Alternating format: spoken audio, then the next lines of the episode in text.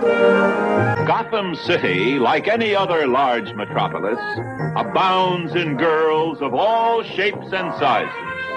Debutantes, nurses, stenographers, and librarians. Gotham City Library, Miss Gordon speaking. Lopez hair removal. This is Jose. Holy transformation. One minute, plain Barbara Gordon, librarian and Commissioner Gordon's daughter. And the next minute, something new has been added. Batgirl, modeled after her idol, Batman. Holy apparition! No, Boy Wonder, I'm Batgirl. You are no longer alone, Caped Crusaders. It took me three years to track down the Jade Gato, and three more to figure out how to steal it. Funny, it only took me ten minutes to figure out how to snatch it back. No matter how you do it, crime doesn't pay girls.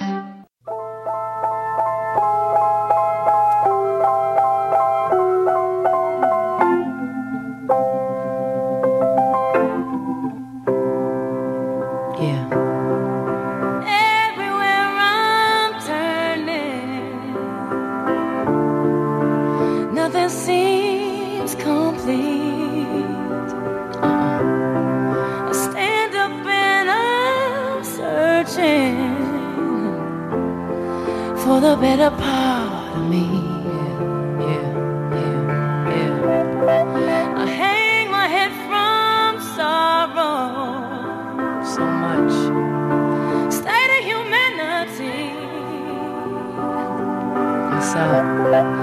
Wearing on my shoulders, gotta find the strength in me.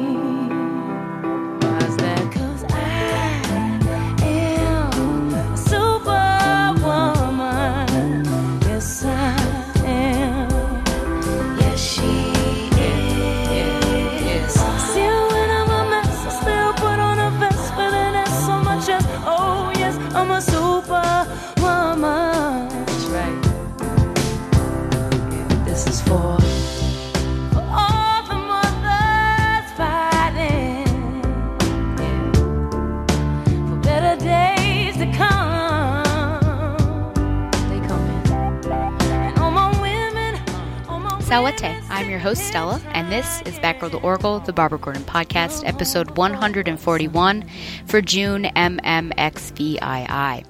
Batgirl to Oracle is brought to you by Coffee and Comics.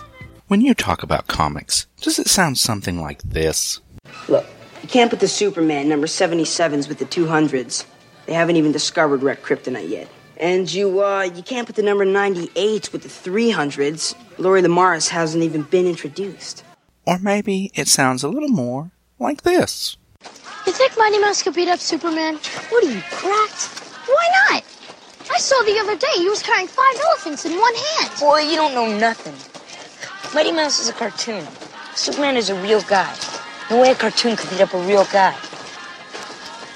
Yeah, maybe you're right. Would be a good fight, though. Hello, I am the constantly caffeinated Clinton Robinson, and my comics discussions can go to both extremes, but generally fall somewhere in between. On the Coffee and Comics podcast, I will review comic stories and other comics related topics that can be enjoyed over a cup of coffee. So pour the coffee or other beverage of choice and join me on the Coffee and Comics podcast, available on iTunes and coffeeandcomicspodcast.blogspot.com. Batgirl to Oracle is also brought to you by MileHighComics.com, your new and collectible comic book store. Mile High Comics has an inventory of over 5 million comics from the gold, silver, bronze, and modern age, and over 100,000 trade paperbacks. If you're not into the vintage stock, Mile High Comics also has a subscription service called the New Issue Comics Express, offering a discounted price for comics ready to hit the shelves. So if you're looking for vintage back issues or a great modern subscription service, be sure to check out MileHighComics.com. Batgirl to Oracle is a proud member of the Batman Universe family of podcasts. Hashtag TBU family. Support TBU and subscribe to the show on Patreon by going to thebatmanuniverse.net. My next guest is an associate professor in the Department of Politics, Economics, and Law at the State University of New York, College at Old Westbury, and author of the Eisner nominated book Superwomen, Gender Power, and Representation, which examines the history, changing representation, and fan reception of characters like Wonder Woman, Barbara Gordon, Padme, Leia, and Jaina from Star Wars, the ladies of the X Men, Buffy, and Captain and Miss Marvel. So please give a warm welcome to Carolyn Cocca. Hello. Well, I do have to say that I had to look back because we have spoken previously to this, Mm-hmm. but I couldn't remember when our history actually began. And actually, you first contacted me in 2014, Oh, right wow. after I put out the Killing Joke episode, and you wrote in to discuss your thoughts on that. And you also had mentioned you were writing an academic paper on Barbara Gordon, feminist theory, and disability theory. So you've uh, sort of been. You know, along for the ride, I'd say, and, and I was almost at the beginning, I guess, because parts of that paper found its way into this book. Right, right. The the paper itself that I was writing at the time is in an online journal called Image Text. Mm-hmm. But yeah, I think I took the best parts of it and, and put it in my book, Superwomen. Yeah. Well, I have to say, I absolutely loved your book. Oh, thank you. Thank you so much for sending me a copy. Thank you for putting me in your bibliography. That's I found- right. I found my name had appeared there. But this is something that I've been championing for a long time. And last year I did a really long episode called Minority Report. And Mhm. diversity as a whole is something that I continually come back to. So this was just great. And I loved how you did it. So I can't wait to talk to you more about it. Oh, great. Well, first, I wanted to actually talk to you about your comics origin story. You get into it a little bit in the book, but for listeners who have yet to read, and hopefully after listening to this they go and buy your book, how did you first get into comics? I don't remember not being into superheroes in particular because I was a little kid in the 70s and I would play Super Friends and Star Wars with these boys who lived in my neighborhood. But in terms of specific comics, I only own one, well, two comic issues from back then, which is Oversized Star Wars number one and two. that the, the two of them together told the story of the first movie. I also had a Bionic Woman lunchbox in elementary school, oh, and I, I had a Supergirl bathing suit. So you know th- that those were my people back then. And then as I was a teenager in the late '80s, I got much more interested in Batman and Batgirl. In my 20s, I think I added X Men and Buffy, and then since then, I'll just read. I'll just read anything. So I think it's just it, it was always there, and it's just grown over time. You mentioned also in your intro about your daughter, and so is her origin story sort of following your own? Have you had some influence? Are you creating a bit of a minion? I think I think parents like to believe that they have influence on their kids. I think they do to some extent, but I think it's also true that they're their own people. But certainly, yeah, my daughter my daughter can't watch a TV show or read a book without automatically counting up how many female characters there are or or looking at whether they're being kind of portrayed in a stereotypical way or if they're diverse at all so I I am pleased that she does approach media that way That's great. So, what gave you the idea for this book?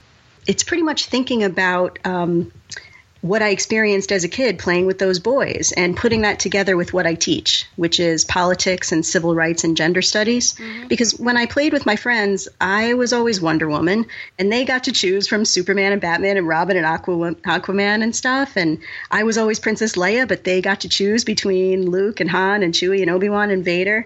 And so back then, and still now, any comic, any TV show, any movie, there's often no female character, or maybe only one. And when and they're also often just kind of one note.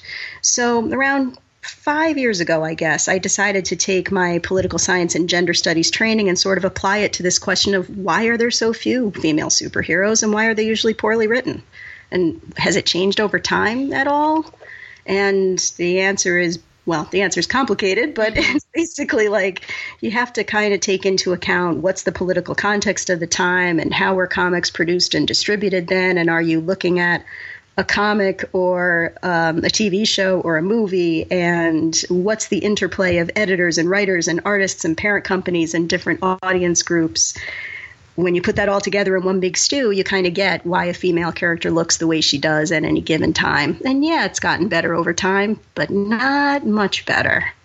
How many years have you been working on this? In a sense, I, I guess it's started out when you were younger because it's almost been in the back of your mind. But and I just want listeners to know that it's not like you were just sitting down and watching TV episodes of Wonder Woman or reading comics because, you know, all of the, the references that you're making, you're looking at letter pages, Mm-hmm. you're researching interviews taken, you know, past and present. You're also looking at message boards that are potentially defunct now.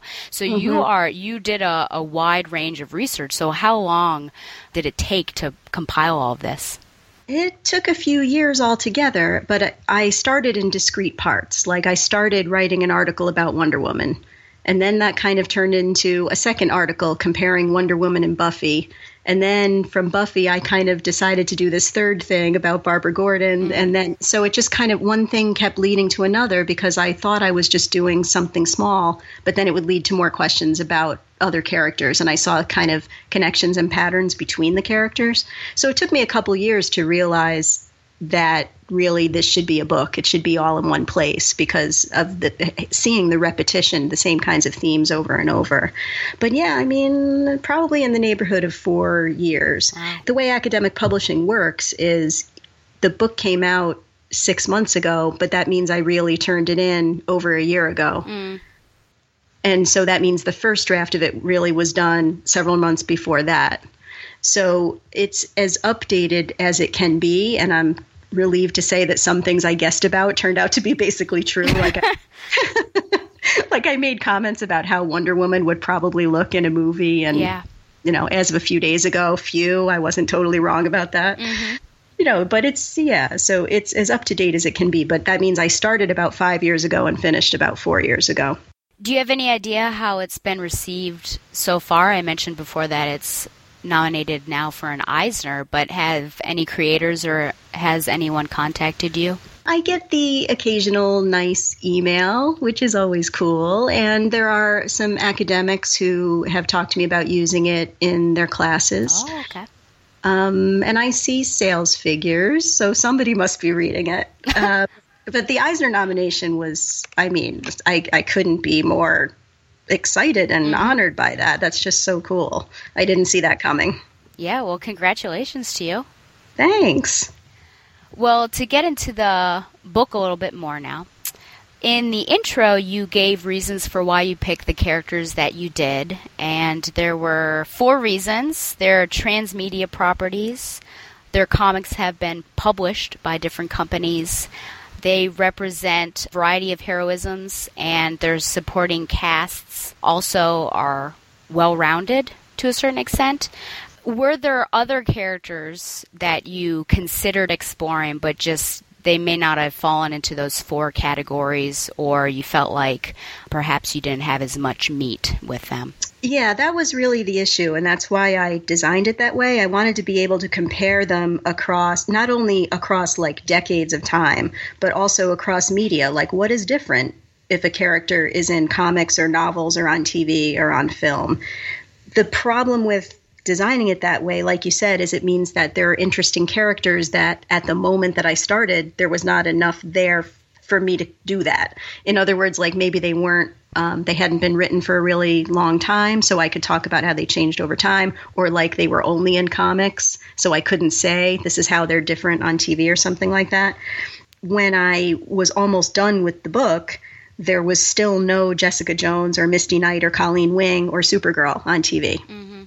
And so at the point at which I was when those things came on TV, I was kind of rewriting what I had already done. And, and like you were asking, how long did it take to do? It took me like four years. So because I was looking at all those different sources, so there was just like, I just didn't have it in me to like add a new chapter about Jessica Jones and read every single comic and every letter column and hunt down every message board and talk to the creators and, and all that stuff. So mm-hmm. I do have regrets that they're not in there, but it doesn't mean that I couldn't write something shorter about them. So I would like to do that. Yeah. I think I'd like to hear your thoughts on Jessica Jones because that character has some real issues. Yes. so it'd be interesting to see how how you would talk about her. But she is a, a pretty strong and well-rounded character, but she just has some pretty. She's damaged in a in a great way. she way. is, but I think it could be.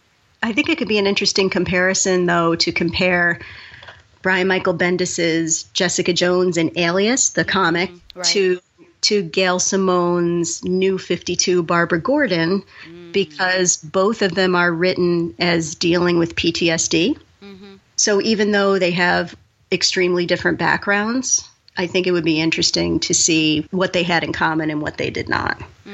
It'd be interesting, especially with the Purple Man, because I feel mm-hmm. like Barbara and Jessica would be on two different levels because the Purple Man just seems to very much manipulate Jessica and Barbara. But at the same time, Barbara is still with that PTSD being manipulated by the Joker. Right. That's sort of always in the. So it's almost, you know, how much do these men have control of their lives even though they're not with them at the time? Yeah, exactly. And of course, that's different from when you're talking about Birds of Prey, Barbara, who Right. is like hitting Joker in the face with her escrima sticks and saying, Right, You right. Mm-hmm. took nothing from me, you know? But we can talk about that more specifically later if you want. Absolutely, absolutely. When you were doing your investigations and your research, was there one group of characters or a specific character that was most shocking to you in what you had come upon in their history? Well, can I ask you that first? oh, absolutely. you, yeah. you said something about X Men, and on, and that was going to be that is my answer. There was Okay. something about the X Men that really surprised me. But what surprised you?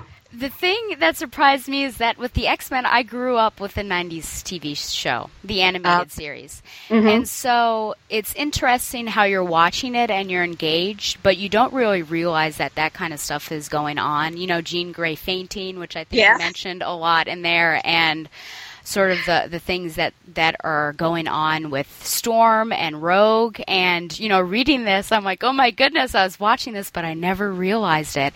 And even a couple years ago, I was really reading a lot of X Men, and Kitty Pryde's one of my favorites. So I think you just really pulled out of things that I think were in my subconscious and brought them forward, but I had never really noticed them before and perhaps it was because of my age but it was really shocking to see it all written down and like oh my goodness yes she's right she's totally right so that was the most shocking one for me Well, that's good. I'm glad I could help you do that. And, and when I no, when I went back and looked at some things I had watched as a kid, I had those similar feelings like, oh, I wonder if I noticed that when I was seven. Something that seems so obvious to me now. But um, for me, what was so surprising about the X Men is that I think I, like many people, think of them as totally the most diverse superhero team for decades. Mm-hmm. And qualitatively, that's true, but quantitatively, it's not. And in other words, in terms of individual stories, that's the quanti- qual- excuse me that's the qualitative analysis mm-hmm. right? You're reading stories and you're doing this deep dive on stories. X-men does have more stories that center people of color and center women and center people with disabilities and center people who are queer but when you count up characters across decades, that's the quantitative analysis, you find that numerically most X Men are white and male. And that really surprised me. yes even though they have such a you know their story is supposed to be like a metaphor basically or an allegory to real world situations Yeah. But when you look at the just even the original X Men, it's Jean, but then it's Right. let me think. Scott mm-hmm. and B and Hank and Bobby. Who am I missing? angel Yes.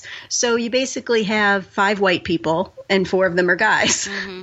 So you're kind of telling a story about discrimination through white people. right And I guess somehow I hadn't really thought about that that much before because when I think of X-Men I tend to think of Kitty. Kitty's my favorite character oh, also. oh yay I tend to think of Storm. Mm. But yeah, I just hadn't realized how many other characters there were that I just was not as focused on. there's one issue and well i think the 80s is just a really weird time but the x-men are captured or kidnapped by arcade. And there's just one scene which always stays with me because they had their uniforms on, and then all of a sudden they're changed out of their uniforms. That arcade probably had to do it. And of course, you know, Storm is wearing something scandalous, but it's Mhm. just a little weird to think that arcade changed them into their clothing. it was also a little strange and scandalous to hear you talk about how Gina sort of passed around from the different men as sort of a love interest for multiple, and even you do touch upon Professor X to a certain extent. Ew, yeah, I know. In those early comics, he makes uh, he thinks to himself about how he'd like to be with Jean, but he kind of knows it's not appropriate. Yuck. Yeah, even just thinking about it is yeah pretty bad. Professor. But with the um, but in terms of her triangle with um, Scott and Logan, it really wasn't so much in the comics at all. It was it kind of started in the cartoon, and then it really took off in the movies, right. And then Yeah. it got like reincorporated back into the comics. Yeah, that was another thing with the movies is you kept mentioning about Wolverine taking such a Mhm. big role, whereas in the comics it would have been Storm for the most part because she was more the second leader. And I can't Right. help thinking it's because Wolverine and Hugh Jackman in particular are such fan favorites that perhaps they were just too scared to put Storm in the forefront. I'm not sure. Do you have any thoughts on that? Yeah, I think it's exactly that because when I put everything together that I had looked at for the book, and it was a lot of stuff, and not even just the things that I talk about in the book, there's a lot of other stuff that didn't make it in there. I mean, I also read uh, decades of Batman, and you know, I and, and Nightwing and Batman Family, and lots of other X Men things that I don't talk about specifically, and Wolverine, whatever. What I found overall is that you're going to see more diverse representations and more risks being taken in comics because they're cheaper. They're just cheaper to produce, so they're less risk for those parent companies. Whereas something like a movie, they're so worried about how much money they're spending that they're going to hew much more closely to that. Okay, um, what is guaranteed to make us the most money? Well, people seem to like Hugh Jackman, so let's um, this role that Storm played in the comics. Let's have Wolverine played in the movie. I think the biggest disappointment for me was Days of Future Past, quite honestly, because Wolverine was the one sent back, and then Kitty Pryde all of a Mhm. sudden developed Rachel's powers or something. You know, she Not could send him back. Yeah, I was very confused about that, but that was a bit of a. They should have had Rachel. Rachel's a great character. I know, man. Well, uh, we could probably continue talking about X Men for a very long time.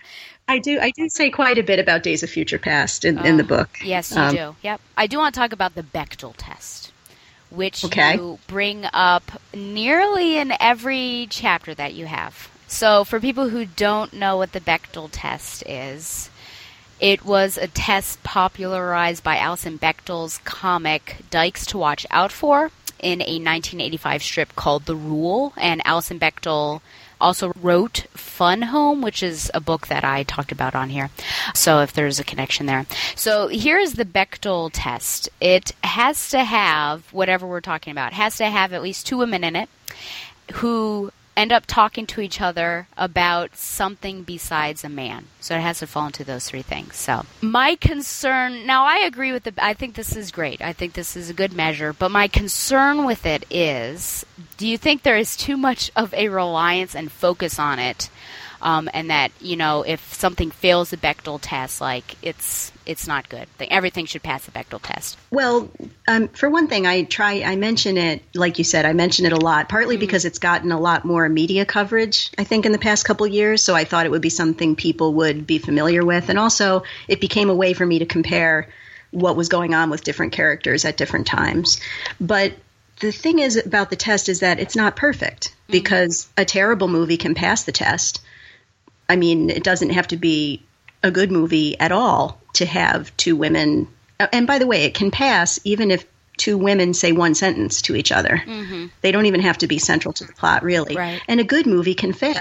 So, like Logan, speaking of Wolverine, I, I finally watched Logan over the weekend. I didn't want to see it in the theater because I really hate gore. So I just thought I'd have my head in my hands the whole time. so I wanted to watch it at home. Okay. My point is, Logan fails. And Logan is a really good movie. The thing is about the Bechdel test is that I do think it's really important because the bar it sets is so unbelievably low, and most movies fail it. And that's really the issue that most movies fail it. when you apply the test, it kind of it kind of forces you to look at the choices that have been made and the ways in which mostly male writers and producers and directors think of women. Mostly not present because they're not important, mostly playing supporting roles, mostly being kind of decorative objects next to men. So when I'm talking about choices, like in the case of Logan, for instance, did you see Logan? I did see Logan. Okay, so like, why does the mutant living with Professor X and Logan have to be Caliban? Why couldn't it have been a female mutant? Mm. And why does the villain have to be Donald Pierce? Because he doesn't act like Donald Pierce ever does in the comics. So why couldn't that have been a woman? Mm-hmm. Or in the new Wonder Woman, Wonder Woman, Wonder Woman movie, why are there three supporting characters that go to the front with Diana and Steve? These are three male characters never before seen in 75 years of Wonder Woman comics. Why would you make the choice to make up these three new guy characters? Why not use Etta Candy and her friends, who have a decades long history with the Wonder Woman character? You don't didn't have to be male to go to the front in, in World War One because almost like hundred thousand British women volunteered in that war. Why does Doctor Poison get like almost nothing to say and have to answer to a made up new male character named General Ludendorff? And it's really about just noticing that every character is a product of choices. And so it's about General Ludendorff and these three guys we don't know because the writers made a choice to make up new characters and make them male instead of centering female characters who have been in the comics since the 1940s. So, like two thirds of the Wonder Woman movie fails the Bechdel test. Mm. But women are more than half the population of Earth. There's no reason they shouldn't be at least half the characters in any piece of fiction, and there's no reason that male should always be the default. We just need to see it and question it. So I think the Bechdel test is useful for that. Okay. It's not useful for the thumbs up or thumbs down thing, mm-hmm. but just to get you to think a little more about any given movie. Is it pretty ingrained in you now that whatever you see or whatever you read, you might be testing it? Yeah, I really can't. It's hard for me to turn off that part of my brain. so uh, that can be a problem mm-hmm. sometimes. It's true. But, you know, real life is there and you mm. can't really you shouldn't really turn off your brain walking around in real life either so it's it's mm. important to notice these kinds of things Yeah, absolutely. Well, in connection to that, when I was reading this book, and especially thinking about the Bechdel test, I was thinking about young adult literature. And I teach mostly eighth graders, and so Mhm. occasionally I will read something that they have read, or it just so happens that I'm reading something that they're reading.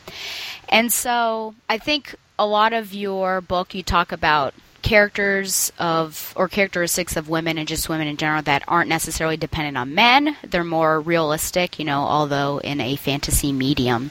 But Mhm. there are many YA novels that are presenting women and young women more with a focus on finding a man or Mhm. presenting an unrealistic idea of romance and relationships. And I think in particular of a novel I read recently called The Selection, which is actually a series by Kiera Cass. And just to give Mhm. a brief um, plot synopsis, well, not even a synopsis, but it's basically in this society, a prince invites, I think there are 25 girls or 35. And the idea is that out of these 35, he's going to pick one girl to marry. And you're Mm. following, you're following one of the girls. Her happen, her name happens to be America, Mhm. and she doesn't really want to win, but she's also focused on this relationship that she had in the past. But in the end, she also has some feelings for the prince here. I only read the first book, and it was because I bribed a student to get a good grade on something. But I also think about Twilight because Mhm. you know Bella was a pretty terrible female character, to be honest. I agree with Um, that. But then there are other books like Hunger Games, which is I actually really like Hunger Games, and Katniss Mhm. is a strong character, but at the same time she's in the love triangle. Yeah. So all that to say, I just want to give some preamble there. Are these sorts of representations holding forward progress for all female characters back? And as a second question, do you think that YA literature is at times harmful towards informing and the formation of young women? Well, I think that we should we should kind of foreground this by saying love is super important. Mm-hmm. so it seems to me it would make sense for all characters in books to be kind of not only embedded in relationships already, but like be dealing with all different kinds of relationships parents, siblings, friends, work, and romantic partners. Mm-hmm. The thing is that in in terms of not just novels but real life, many females are taught to think that romance is very important and that they need to be in a couple and that it's a goal to be in a couple, whereas males are not really brought up in the same kind of way. And so our fiction, I, I wouldn't really say that our fiction is going to change anybody's mind about that, but I mm-hmm. think it probably reinforces what people are hearing in real life. I think fiction circulates ideas just like people talking in real life circulates ideas. So we we really need to kind of stop replicating that inequality. You know, stop it, it it would be great if we could just say, okay, love is something people need and want. So some female characters are going to be very focused on it, and some male characters are going to be very focused on it. The problem is when you have all female characters focused on it and no male characters ever. Mm. And I think that's almost what we tend to see. And in the kind of plot like you're talking about, not only is it a stereotype of women just want a man, but a stereotype of women compete with each other for men. That women are not natural allies and sisters, but are natural competitors, catty competitors with one another. Mm. And getting the man is more important than than having friends. And uh, I do think that is problematic. Yeah, you know, Bar- Barbara Gordon though, I mean, has just about constantly over the last several years been Oh, yeah. with a guy, right? Mhm. And why do you think that is? I don't know because that was another question I had for you. That you know I how know. much Well- shipping is too much. Yeah. Well, look, I'm I'm with you. I'm 100% Dick and Babs. Mm-hmm. I, I don't I don't care about anybody else. I try to like them, but I think of them as temporary. Mm-hmm. so Ricky, Kai, Ethan, eh, I just don't care. Luke, I didn't mind as much because I felt like them both having bat alter egos meant he was more like Dick Grayson. But you know, I I did read an interview with Gail Simone uh, from a couple of years ago where she said that she that there is pressure to have romantic subplots for female characters. So I I guess she didn't go on much beyond that, but I would assume that it's because again of this stereotype that well females are very concerned with romance and only female characters are going to read Batgirl and therefore you should show Batgirl um, in some kind of relationship. If it were if it were even, it would be okay, but it tends not to be even. Yeah. Batman, because I also do a podcast for the Batman universe, and so I have to read Batman every month, and Mhm. there's certainly no focus on finding a, a relationship for him.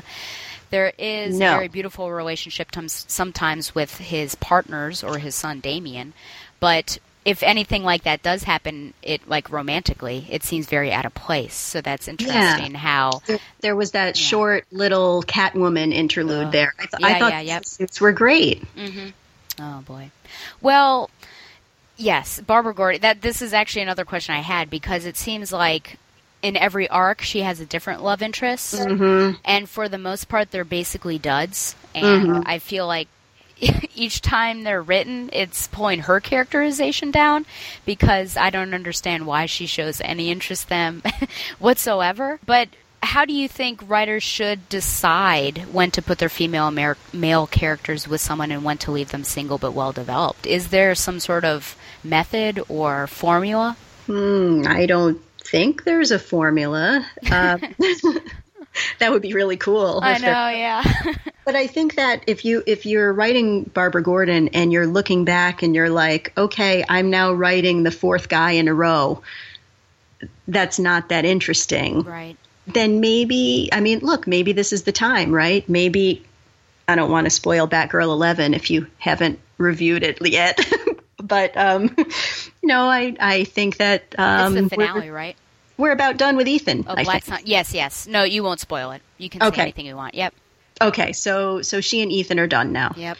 So it maybe now would be a good time for her to kind of take a step back and sort of reunite a bit with her friends and spend more mm-hmm. time with them and get get her new library science degree that she supposedly got a PhD in in 1967, but don't get me started on that. Yeah, I know. She's finding it again. She lost it before. Yeah, yeah, yeah. and what happened to her criminology masters or whatever that was? She I was don't, I don't even know if she was a con- if she's a congresswoman anymore. I would guess not. I don't think she's old enough. I think you have to be you have to be 25. She's not mm-hmm. I don't think she's 25, is she? It's inconclusive. It's inconclusive, but so so I think that if you're writing a character, whether they're male or female, you could kind of look back oh, at what has come before you and say, okay, maybe now is a good time to do something different with this person. If they've been in one relationship after another, maybe take a break. If you never show them interested in romance, maybe now is a good time. Mm-hmm. I mean, I think having variety is a good way to go. Mm-hmm. Yeah. And, you know, I don't want her to be like single for the rest of her life, but I just think there's some great story opportunities where, and I think especially when she was globetrotting, that that would have been the time because she said she wanted to discover herself. And I felt like she didn't really need some male to help her discover herself. But Yeah, I felt like he was really more there, less for the romance and more to tie into the other stuff that was going on. Mm-hmm. Well, a spoiler for a an upcoming story arc is apparently there's going to be some sort of reuniting of Nightwing and Babs because some villain from their past is going to dredge up some old feelings. Mm-hmm. It's it's pretty vague what's going to happen, but basically what I think is going to happen is they'll dance around it, but in the end they'll say we can't be together again, and so it'll be all for nothing because that's what they constantly do to us. I would assume that too. And is it, but his girlfriend is not pregnant now, right? Correct, and she also said she needed time apart, so they're not even together. Yeah. Well, maybe now's a good time. Just show up on your motorcycle outside her window. There you go. Yep. Yeah, go for a little ride or sit on top of a bridge and have a conversation, and it would be good. Uh, that just happened.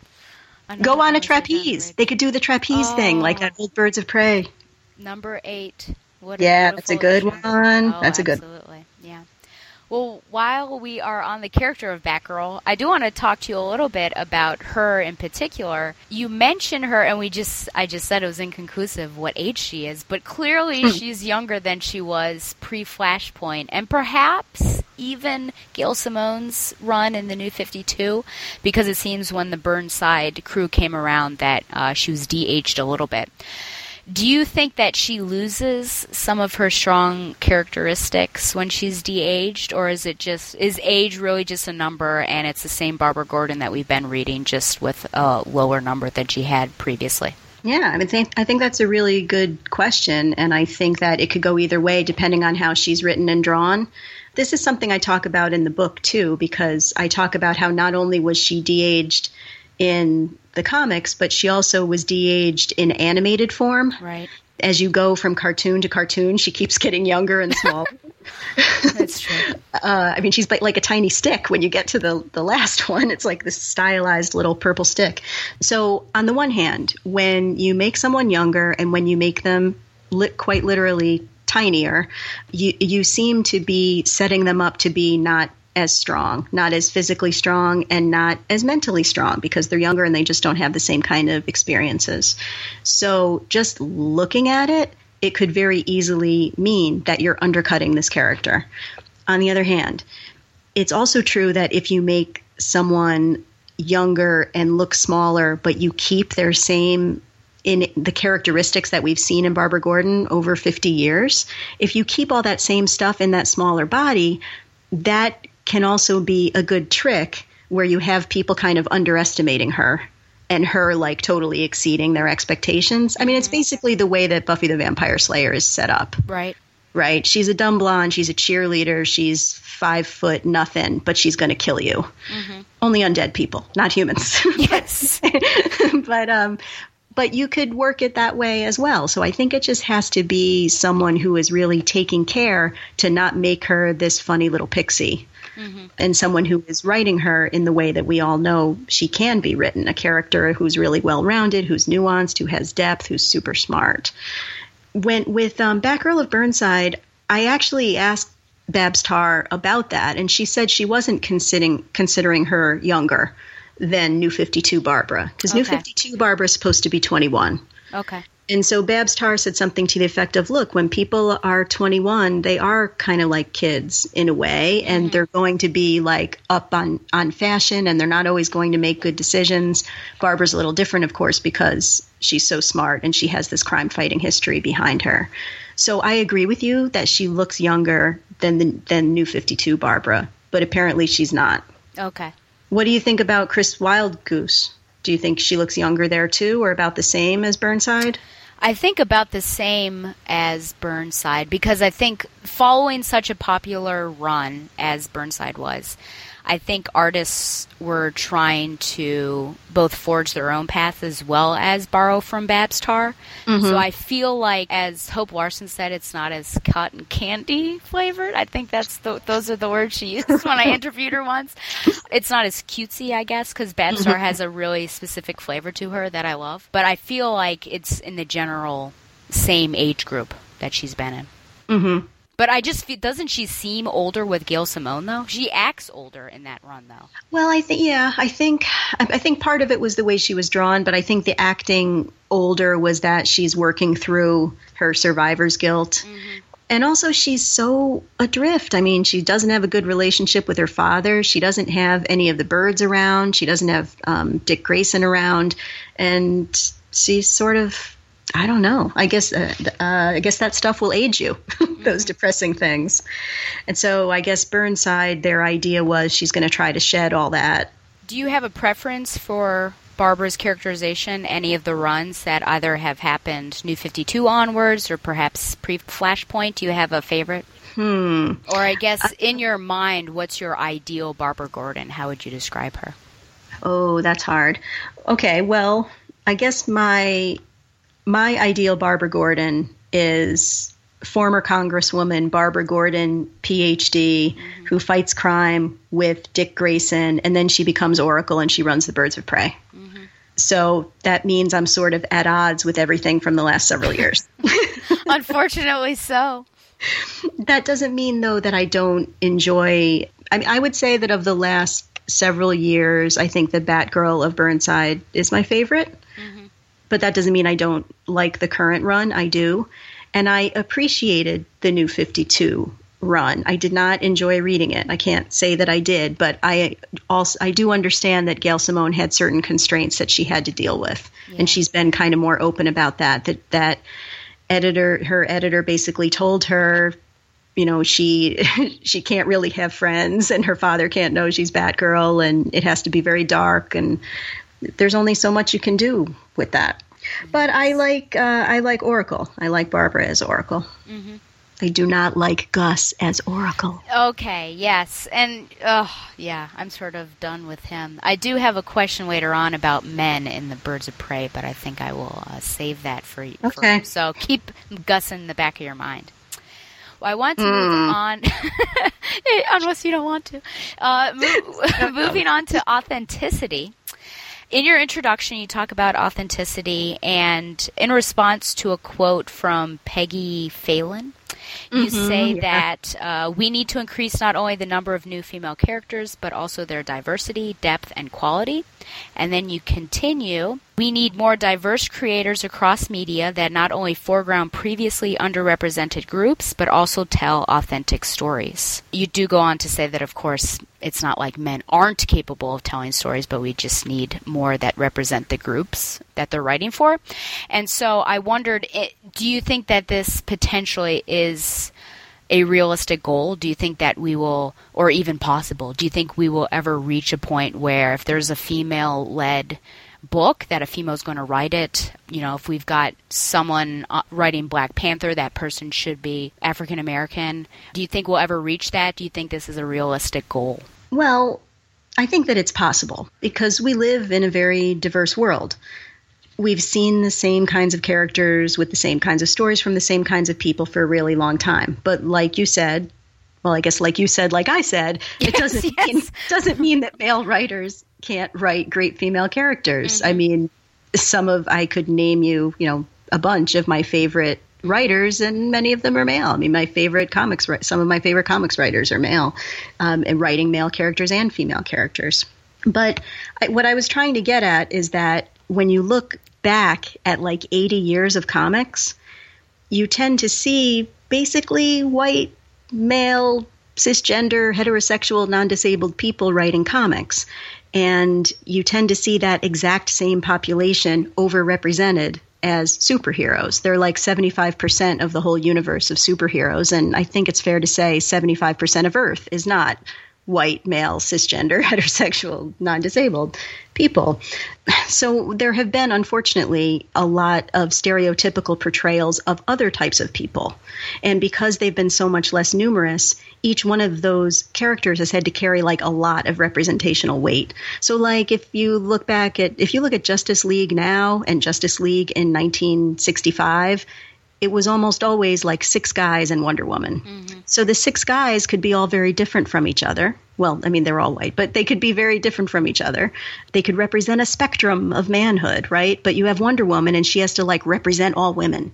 So if she's written very stereotypically, and lots of times she was, it's not a good look for the ladies, you know? Well, all right, I don't want to get too specific about that, but if you look at the most popular writers on Amazon, the people who are selling the most books on Amazon, half of them are women. But only like just over 10% of superhero comics are written by women. It can't be because women can't write, or else women wouldn't be, you know, half of the most popular authors that are selling the most books around the world. So the problem with comics is that the way you get a job is just not merit based.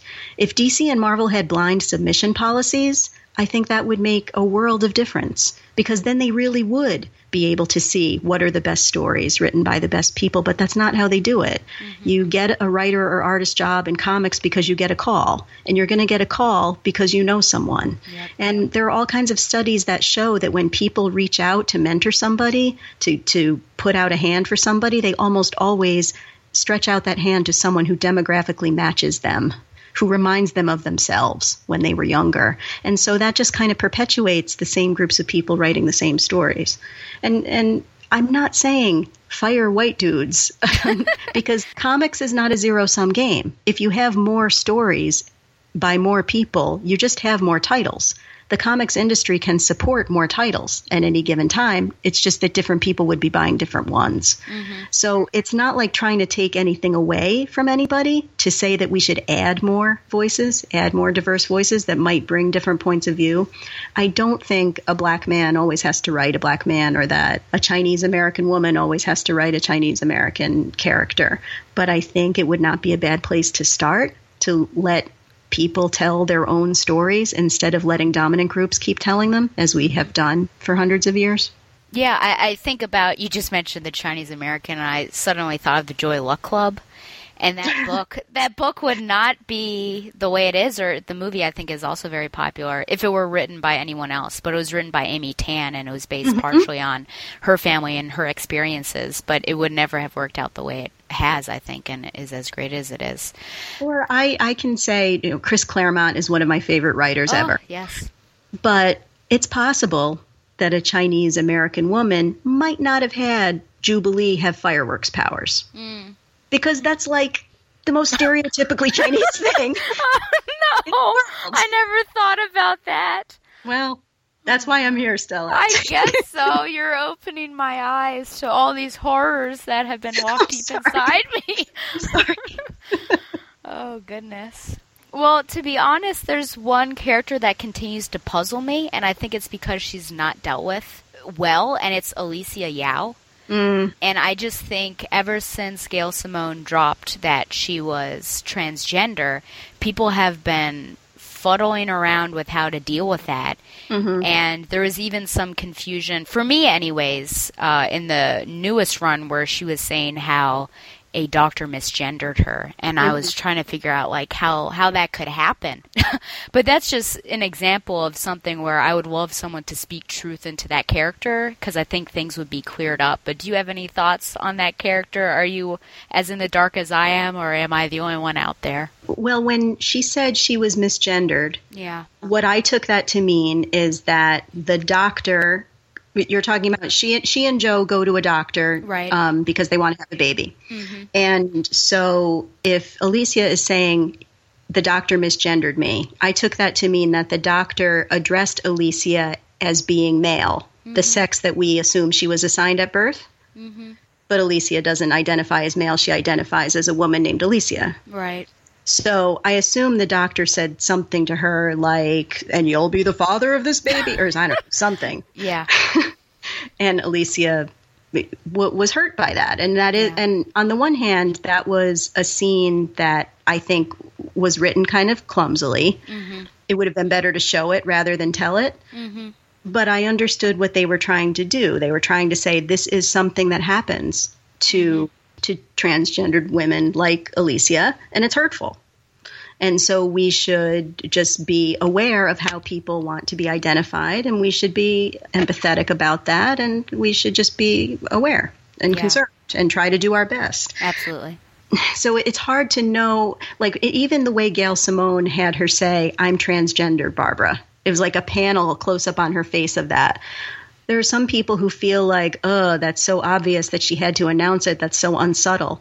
And then there were other people who were like, this is the greatest thing in the world because I had to say those words myself. Hmm. Or a friend of mine said those words to me. So it seems like you can't really please everyone Yeah. with the way that she's going to be written.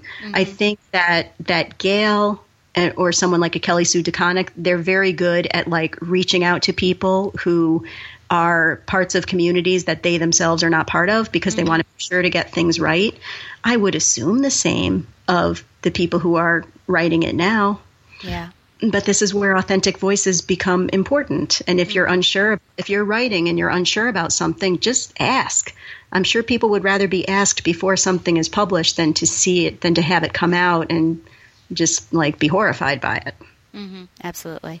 I think the art never helped either because I always just saw, I, I just assumed Alysia was a girl. It's not like she had really manly or masculine features, which I guess Alysia would approve of. But I feel like maybe that might also lend to my confusion because she just looks like a, you know, a girl. Which is going to be true of um, some people who identify as transgender but it's going to be not true of others. And so that there's like just like with everything else there's there's a spectrum of people. And because alysia is the only one that puts so much pressure on this one character to represent everyone who would identify as a transgender woman I shouldn't even say transgender woman who identify as a woman, right? So so it makes it hard. If you have more characters that are like Alysia, then it, you could have different kinds of features and different kinds of body shapes. I mean, there there's very little diversity of body shape in female characters as it is. Mm-hmm. But I agree with you. I think in particular, Babs Tarr drew her as having basically the same body as the other female characters. Right. And that's certainly something that happens, but for other people, it's not feasible or affordable. Mm-hmm. So, yeah, I mean, there's there's a spectrum of it. It would be great if you had a broader representation. More more people is always better, I think. Yeah, absolutely.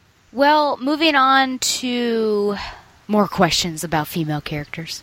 uh, one one could say that female characters should be just strong characters, period, that happen to be female rather than being defined by their XX chromosomes.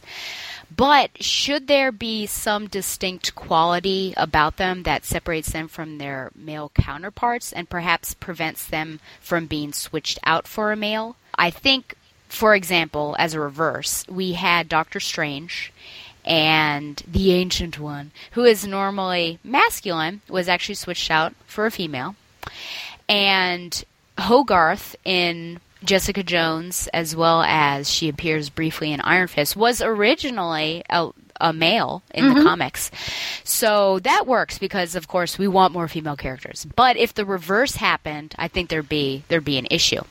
So I think in particular for Captain Marvel? Is there something that separates her from other male superheroes that might be in the military that prevents her character from being Carol Danvers, being switched out with a male? Is there something that should define them, or could they just be easily switched out with a male counterpart? Hmm. Well, I think that any character that's well written is well rounded, and they wouldn't be able to be reduced to any one quality, whether it's mm-hmm. their strength or their gender. So, a good character is a good ca- character, whether male or female. But I think Carol Danvers is a good example of this. The, the reality is that females walk through the world differently from males because we're brought up to believe that males and females are different and should be different, and because females are generally treated unequally to males, whether it's within families or at work or in politics or in media, what have you. So, Carol Danvers, in her history, um, you know, if you read like way back Captain Marvel, sorry, way back Ms. Marvel when she was Ms. Marvel, you find that she, the way Chris Claremont wrote her backstory was that she wanted to go to college, but her father was like, no, I'm not giving you money to do that because women don't go to college. And I'll pay for your brother to go to college, but not you.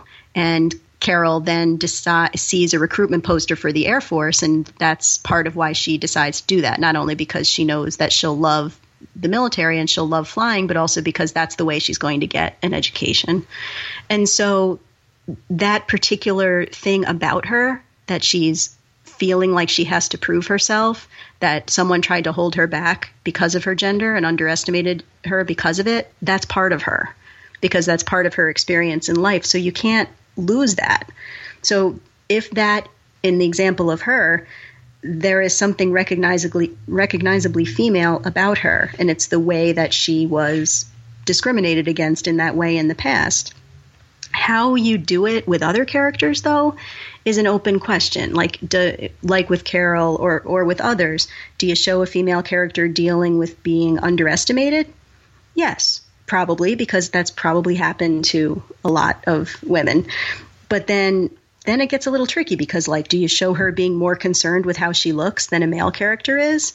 And that's a reality because women are judged more harshly for how they look, but you don't want to portray it as being normal and okay because it's not okay. So this is where authenticity is important. Like Barbara Gordon looking into her makeup mirror to see how she looks while Batman and Robin are fighting criminals and asking Why are you bringing this terrible story up? because I'm saying, I'm saying this is not how you do it. This is not how you call attention to someone being female. No thank you, Gardner Fox in 1968, right? But here's another way that you call attention to the fact that women are have to think about their appearance. Black Canary tells Wonder Woman that if she's going to fight in the criminal underworld, she should dress sexily because that's what people expect. And then Wonder Woman looks at these skimpy outfits that Black Canary is showing her and high heels and whatever and says she can't even walk in that outfit, let alone fight in it. That's how you do it. Because it draws attention to something that women have to deal with that men don't, that becomes something that is a part of women, but you're also critiquing it at the same time. You know, so I think that and that was written by Gail Simone in uh, 2009, I want to say. So I think this is where a more authentic voice or someone who's going to reach out to people who have had different experiences from them really makes a lot of difference in how you show female and male characters differently. Does that make sense? It does make sense, yeah. It was a question that I was asked once by someone, and I wasn't sure how to answer it. So I wondered if you had a particular answer, in in, in particular about Captain Marvel, whom I love. No, uh, it, yeah, it's tricky. It's tricky, and I think and one of the things that I talk about in the book, and I think that in some ways it did turn out to be the case, is that I was sort of thinking that the Wonder Woman movie, because it would have so much riding on it, would be much more prone to show a lot of her beating people up with a sword and shield than it would be her reaching out her hand in compassion and calling women sister and stuff like that. In other words, that they would try to make make her into what Greg Rucka calls the version of Wonder Woman that's basically a quote unquote guy with tits. and that's more palatable, I think, to some people. That it makes male and female characters more interchangeable, but until we have like total equality on planet Earth. Yeah. Male and female are not really interchangeable in that way. Mm-hmm. Yep, I agree.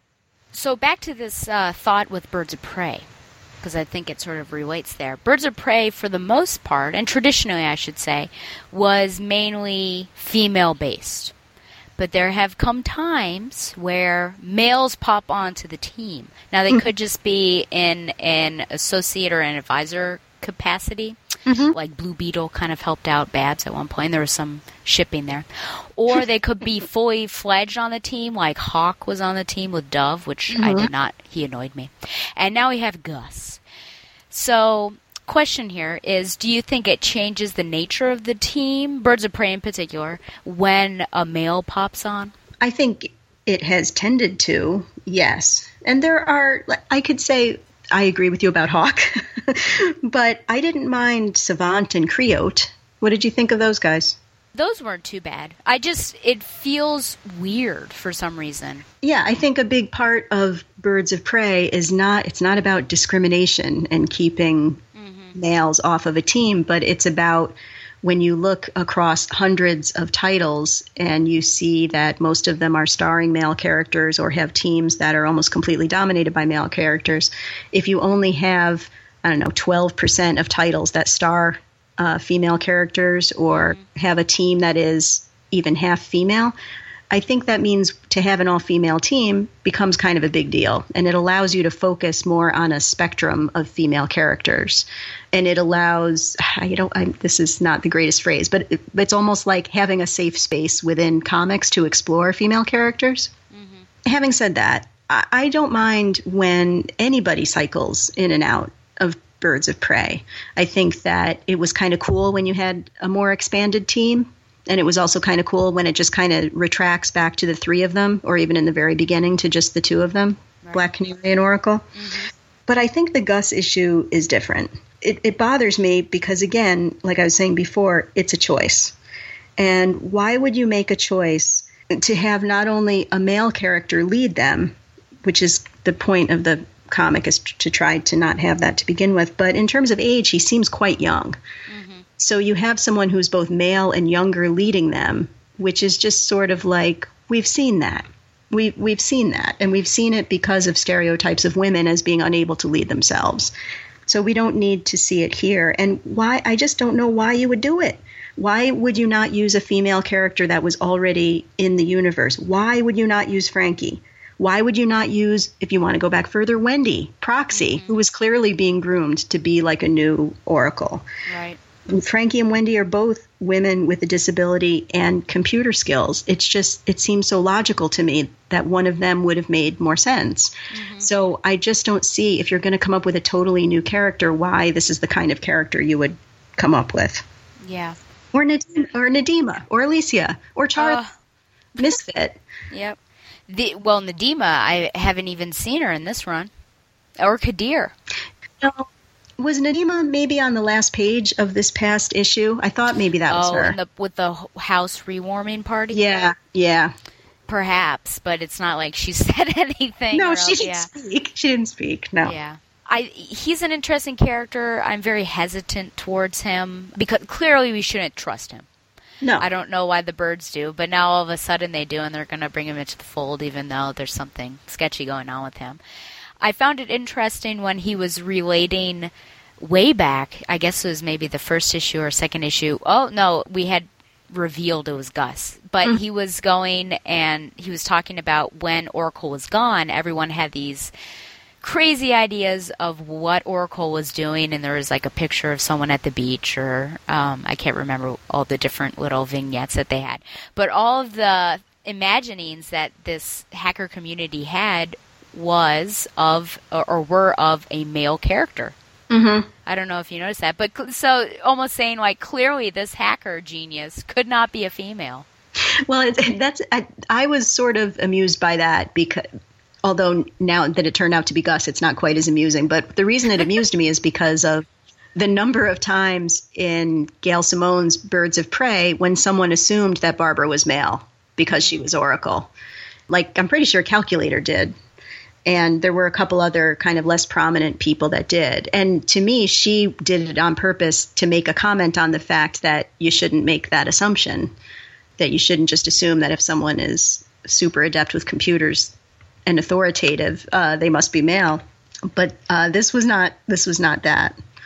And it could be that the character of Gus turns out to be awesome. It's just that this one comic historically is one of I can think is one of two two comics in the history of all comics. The other one being A Force, that is usually an all female team. Right. Yeah, and I feel like we we lost a little something with Barbara not being behind the computer. Oh yeah. But, but I mean, I guess since she has her mobility, are they just going to sit her behind the screen in a chair? But you're right about using other characters that were pushing towards that position. But Wendy, we've not seen her at all, and Frankie, I know there was some editorial. Basically, they told the the Burnside team that no, she was not going to be Oracle. Hmm. So I think there were some issues there.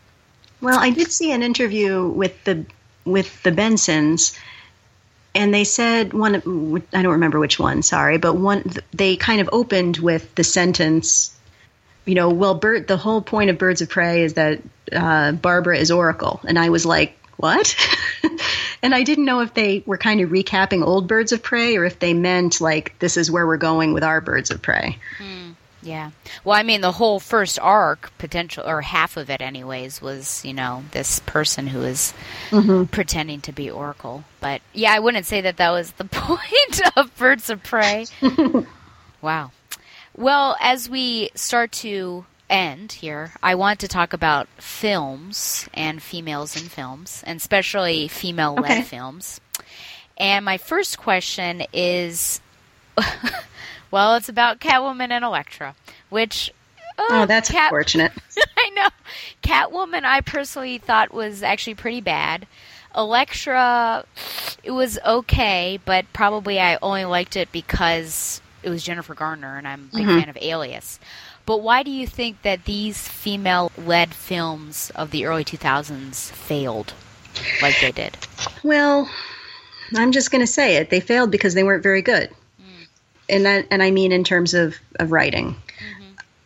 That doesn't mean that I don't like those two lead actresses. I I do. Mm-hmm. But to blame a movie's failure on the gender of the star just is ridiculous because movies starring men fail fail every single year at the box office and no one ever says, well clearly it's because it was a man. So let's not make any more movies with men. I mean, that just doesn't even make any sense. But somehow, when it was said about these two movies that were starring women, it like became conventional wisdom because it sort of fit in to old standing ideas of you know male fans won't pay to see female characters which by the way is demonstrably economically false. Um, i mean there's if you look at global box office returns it's just false. I could name you 10 movies starring women that have made a ton of money in the last several years. But anyway there have been plenty of failed male not only male starring movies but male superhero movies too that weren't written that well i'm sure we could both name 10 of those too yes. and and one of them, uh, you know, like w- one that didn't make a ton of money and was uh, starring Hugh Jackman, right? But we're going to give him another chance because we know it's okay. Um, or we're going to keep making Fantastic Four movies, or, or uh, we're going to keep making Batman movies, even though Batman and Robin was terrible. Like no one said, well, it's because Batman stinks as a character that Batman and Robin was bad, right? So I just think that when you have a, a well written movie, people go to the movie and like the movie. And when it, it helps when you have it well produced and well directed and well acted and, and well marketed, you have to have all those things put together, really. But I, again, I think it was just because blaming it on the star fits in with that conventional wisdom. It's like that Marvel publicity guy a few weeks ago who said people don't want diverse books and that's why Marvel's sales are declining. And then like a week later, it kind of came out that he was told that by two retailers out of 14 retailers. But it got a lot of press because it sort of fit into this idea that diverse books um, that don't star long-standing male white superheroes are going to fail. Like they they weren't ready to hear something like maybe Marvel sales are declining because they've raised prices and turned Captain America into a Hydra agent and they have constant events and relaunches. That doesn't doesn't fit with old stereotypes, unfortunately. On another side, the Wonder Woman animated film, which I actually that's one of my favorites. I think that Mhm. was really well done. We were told and I say we, I should say I, but we were told that it didn't sell well. That's not true. I yes, so this is funny because let me give you some history that you might not know about me. It was rumored around the time it was released, like afterwards, that they were going to do a Batgirl Year One animated film. Ah, But yeah. because Wonder Woman did not sell well, as we were told, they decided to scrap that. And I did this like huge petition and sent it into the WB offices, and I got a nice letter back that basically said they weren't going to do it. And I had seen Bruce Timm one time at San Diego Comic Con and asked, "Do you think we'll ever get one?" And he's like, "No, probably not." But then here I come to read the Wonder Woman section in your book, and Mhm. you're giving me figures that contradict that. So you're saying I didn't get a Batgirl Year One film, and I was lied to. Yes, that's what I'm saying because numbers don't lie. That Wonder that 2009 Wonder Woman DVD made quite a bit of money. and made and has made more money. You can you can look this up on a website called uh, I want to say Box Office Mojo. And you can look up how much, for instance, the quote unquote new 52 animated films have made on DVD versus this Wonder Woman 2009 film. And what you see is not, unfortunately, Stella, what you were told.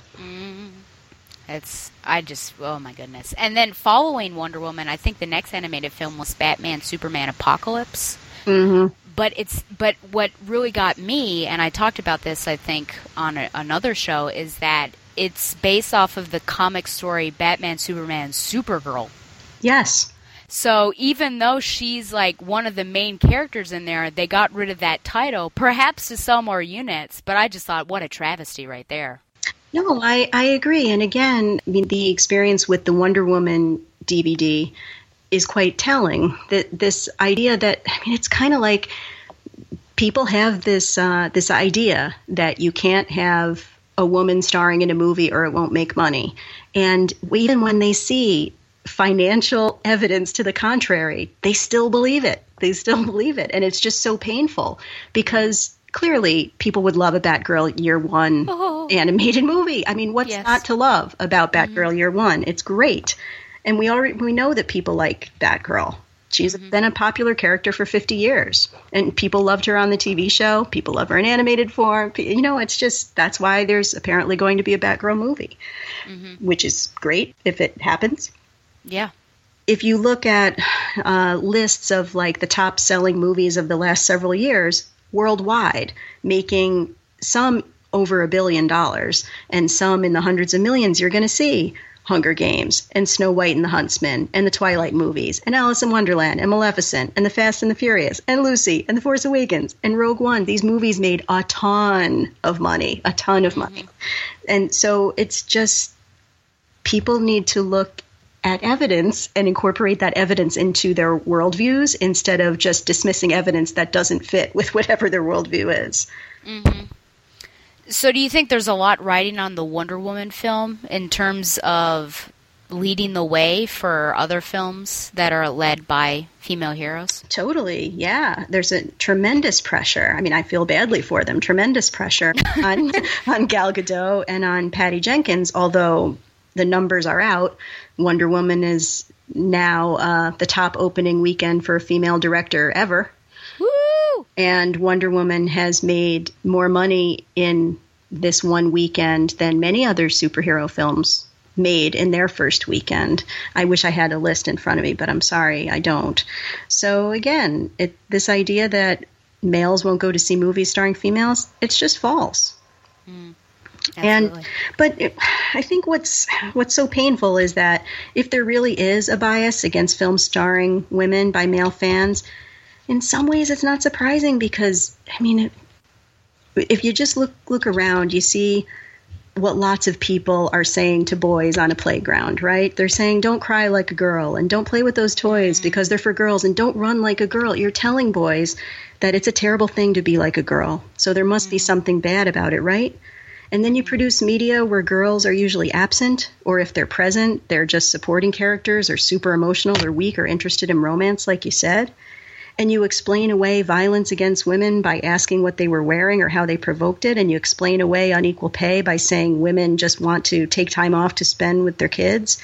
So when you teach boys from an early age that girls don't matter and women are lesser and they deserve the inequalities they get, then it becomes not so mysterious if it is true that males prefer to watch males than watch females on a screen. Got a little depressing there, sorry. No, well, it's it's depressing because it's true. There was an interview, I think it was a very brief one with Emma Watson, and I think mm-hmm. she was also being distracted by kittens. I think there were kittens in the interview. I don't really know why they would do such a thing, but somebody asked her about are we in a post-feminist or post-feminism age, and she said no. Do you agree with that? I totally agree with that because although feminism has oddly negative connotations for a lot of people, the actual definition of it, even if you just look it up in any dictionary, is feminism is the belief that males and females should have equal opportunity. Period. Mm-hmm. It's not there's nothing about man hating, there's nothing about putting men down, there's nothing about women are superior to men. It's just about having equal opportunity. And I abs- I know that we're not there yet. I mean, that's what I teach. I, I teach political science and I teach civil rights law and I teach about discrimination. So, I mean, it's still out there. We're, we're not done yet. There's a lot more to do. Absolutely. You mentioned Batgirl in that film. What would you like to see if this film happens?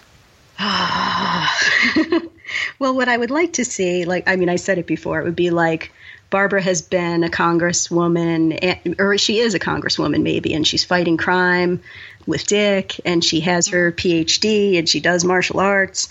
And then I would also like to see in the same movie she becomes Oracle doesn't mean you have to show lots of gross violent stuff to do that but she becomes oracle and, and she runs the birds of prey. To me those, those are the best things about barbara gordon and the things that make her different from other kinds of female superheroes.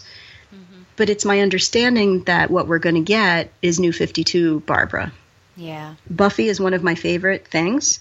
And so i think that joss whedon is fully capable of delivering a batgirl that could be a young and serious person who wants to do good, who has lots of pressure on her. And sometimes it's melodramatic, but sometimes it's light, and she has an interesting supporting cast around her. That's what he did with the character of Buffy, so I don't see why he couldn't also do it with Barbara. That formula worked. Mm-hmm. Absolutely. But it could be super dark and lonely. I don't know. Yeah. See, that's that's my concern is that I feel like Gail Simone's run, which he has said that he's sort of going to that well for the story, was really dark. Uh, darker than I think was necessary.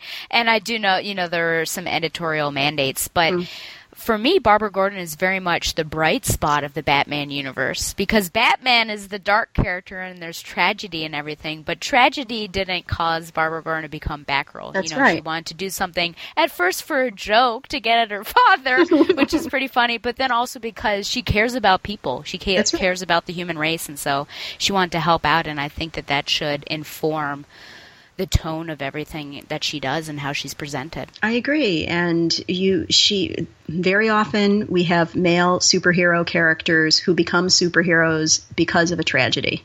And um, Batgirl chooses. She chooses to do good. And Wonder Woman is the same way. Well, maybe not in the movie, but Wonder Woman uh, also comes to America to teach peace and love and equality. Mm-hmm. So, uh, yeah, I do think that there's a brightness and an optimism and a hope and an earnestness to both of those characters and mm-hmm. that really sets them apart and and makes them easy to hold on to we all want and need heroes they they embody our hopes and dreams right and we we want to try to live up to their example well one of my final questions i left it at the end because I don't know how prepared you are for this, but are you aware of this? Sounds like a bad question, but are you aware of Harry Potter?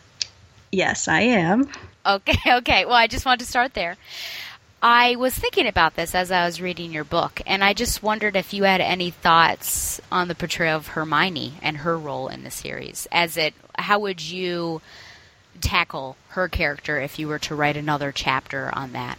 This is a big question. So, you know, if it's too much, you don't have to answer. But it was just something that I thought about because this is almost like your childhood because it's a female and her two male best friends, right? so I just wondered if you had any thoughts on this particular character. And I love Hermione, and I think that she is, she's not like lots of other stereotypical female characters who are just supportive and require rescue, eh, you know, damsels in distress kind of character who and just kind of like window dressing. She's not that at all. She's integral to the plot. She's integral to various victories. And I think it was also realistic, although unfortunate, to have her peers be annoyed by her, like always raising her hand and answering questions in class, because that's how kids are, and especially toward girls. But in the end, her value is very clear. It would be nice if we we all knew that at younger ages. Um, so I would like to believe that the series helps to show that brains are super important and girls are super important. I, I hope that's how people took Hermione. I mean, that's general. People, you know, people I know tend to feel that way, and there's academic writing about it. But that doesn't mean that there aren't people who read those stories and felt like she was just an irritant. Maybe only in the beginning. Maybe. But, uh, I do love how capable she is because, Yeah. you know, Harry Potter's the main character, and of course, he is the one that everyone talks about, but she's very often the one that's saving everybody's necks. That's right. so I think that's great. Yeah, exactly. Well, overall, how far do you think we've come with female representation in pop culture, and what sort of things need to happen or continue for us to keep progressing? It really is getting better. There are more female superheroes, and they are more diverse, and they're written in more nuanced ways, and they are less sexualized and less objectified. When you look at fiction just in general, like outside of comics, but including comics, what you generally find is that about one quarter to one third of characters in books, movies, and TV tend to be women, and about one fifth of starring roles tend to be women. So, like 20%. And again, obviously, women are more than 20% of the population of the planet. So clearly, it's still unequal, but those numbers are better than they were decades ago. The thing is about comics is that even though it's been described as a zeitgeist and it's this great new trend and there's there's a lot of anger against it and fears about it from other people even while it's being strongly encouraged and pushed for by by different quarters it's all really only on the margins numerically because the universe of superheroes is still overwhelmingly male and white and heterosexual and, and non-disabled. If you look at for instance superhero tv shows on air in development there are about 25 of them, and only two of them star women, right? Supergirl and Jessica mm-hmm. Jones. If Yeah. you look at superhero movies that are out or in development, only three out of 60 star women. That's 4%, Wonder Woman and Captain Marvel and Batgirl. If you look at the top 200 superhero comics that star female characters, it's about 13%. And only about that same percentage of those comics are written or drawn by women. Now, those are super duper small numbers, but it's also true that 5, 10, and 15 years ago, it was half that number. So, percentage wise, it's great growth. It's just that in real numbers, it's still really small. And um, most of the female characters and creators are still, you know, white and heterosexual and able bodied and the same kind of population that we've been seeing over and over. So that's why I feel like we still need more diverse creators and more diverse characters, and we need more diverse and authentic representations because it's just. It's, it's not just about reading a fun story. It's that, like I was saying, we all want to be heroes. You know, we all want to be the heroes of our own lives. So we want and need heroes to look up to. And it's just easier to imagine yourself as a hero if you see someone who looks like you represented as a hero. And underrepresented groups really, really need that. And overrepresented groups need to see heroes that don't look like them because they need to know that anybody can be a hero. And that's why representation matters, really, in the end. Mm-hmm. So I think we can do better. I think there are ways that the comic industry can do better. Like I was saying before, just blind submissions is one of those ways.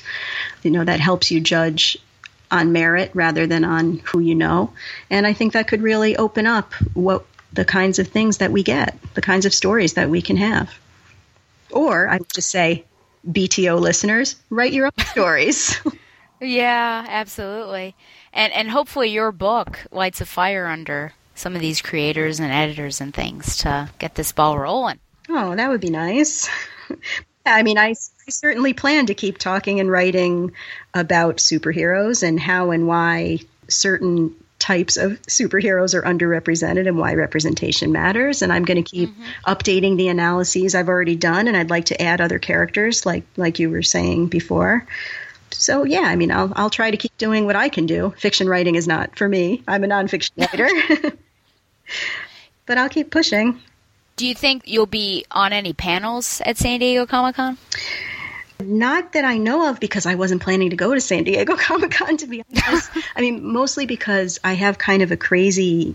I'm, I'm having kind of a crazy summer. I mean, I'm going to be on another podcast this week, and next week I'm going to be at the National Museum for Women in the Arts on a panel called "Who Are the New Superwomen of the Universe." Oh. That's going to be cool because Gabby Rivera will be on it. She writes Oh. America. And Ashley Woods, who's drawn Niobe and Lady Castle, and Ariel Johnson, who owns Amalgam Comics and Coffee in Philadelphia.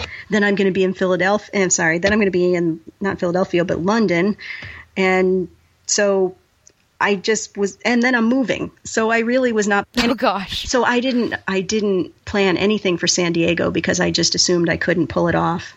But now I'm going for the awards ceremony. You know, not for the mm. whole time, but sorry, that was a long answer to your question of do I have, a, am I going to be on a panel there? But that's why I, I am not. Well, it sounds pretty exciting. All the other stuff you're going to be doing. It's stuff. It's definitely stuff. Yeah. So, what's next for you? I, I guess you kind of already answered that you're going to continue writing analyses and papers and things, but do you have your eye on anything in particular? Uh, no, I mean, pretty much just I, I would like to, I'll write some short pieces that update the kind of stuff that I've already done about the, like this podcast that I'll be on tomorrow night, for instance. I will, well, I'm not sure if it's tomorrow night for your listeners, but it's tomorrow night in real time. Um, that'll be all about the Wonder Woman movie, and I'll probably write something about that. Uh, and I'm sure as stuff comes out about the Batgirl movie, I will try to incorporate that as well. But yeah, I'd also like to talk about other characters like Jessica Jones and Misty Knight and Colleen Wing and Supergirl. Mm-hmm. There really there was no Supergirl TV show when I started my research, and certainly there's mm-hmm. decades of Supergirl comics, and she's been in animated series, and um, there's the Supergirl movie. So there's definitely stuff to talk about with her. Mm-hmm. And there's a beautiful gay relationship in there. Yeah, season two. Yeah, although the the woman who plays Maggie Sawyer is not going to be a regular next year. She's going to Oh, boy. Yeah, she's going to be recurring. So I'm not sure what that means really, but I thought that that was really well done and I mm-hmm. thought her the coming out story was really well done as well. Mm-hmm. Yeah, I mean I the, the show is earnest, but I I really do appreciate it. I think that they're doing a good job overall. Yeah, absolutely. Yeah, it's one of my favorites to watch every week. Yeah. Well, I cannot say how much of a pleasure it's been to talk with you. Well, me too. Thank you so much for having me. I listen to the show. I listen to the show all the time. Oh, thank you. Yeah. And I already bought a copy of your book for one of my friends. So Oh, uh, cool. I'm already trying to yeah, farm you out to other people. So I'll, I'll try to be I'll try to push the word as much as I can. So thank you so much for uh, giving me your time and coming on the show. Yeah, thank you for asking. It's been great. Well, you can send any questions or comments about this show to me at batgirltooracle at gmail.com. And in particular, if you have any questions for Carolyn, also send them my way or post them on the website. Now, I will be sure to forward them to her. Like the show on Facebook or follow it on Twitter at batgirltooracle. Follow the Batman Universe on Facebook and Twitter as well. And be sure to support TBU by subscribing to Patreon. Once again, thanks to Mile High Comics for sponsoring Batgirl to Oracle, the Barbara Gordon podcast. And until next time, fly on, Superwomen. Just plain Barbara Gordon, masquerading for a lark as she rides into the night on her special Batgirl cycle. Who knows? Is the dynamic duo destined to become the triumphant trio? Only time will tell us more about this dazzling daredoll. Ah, I love a happy ending, don't you?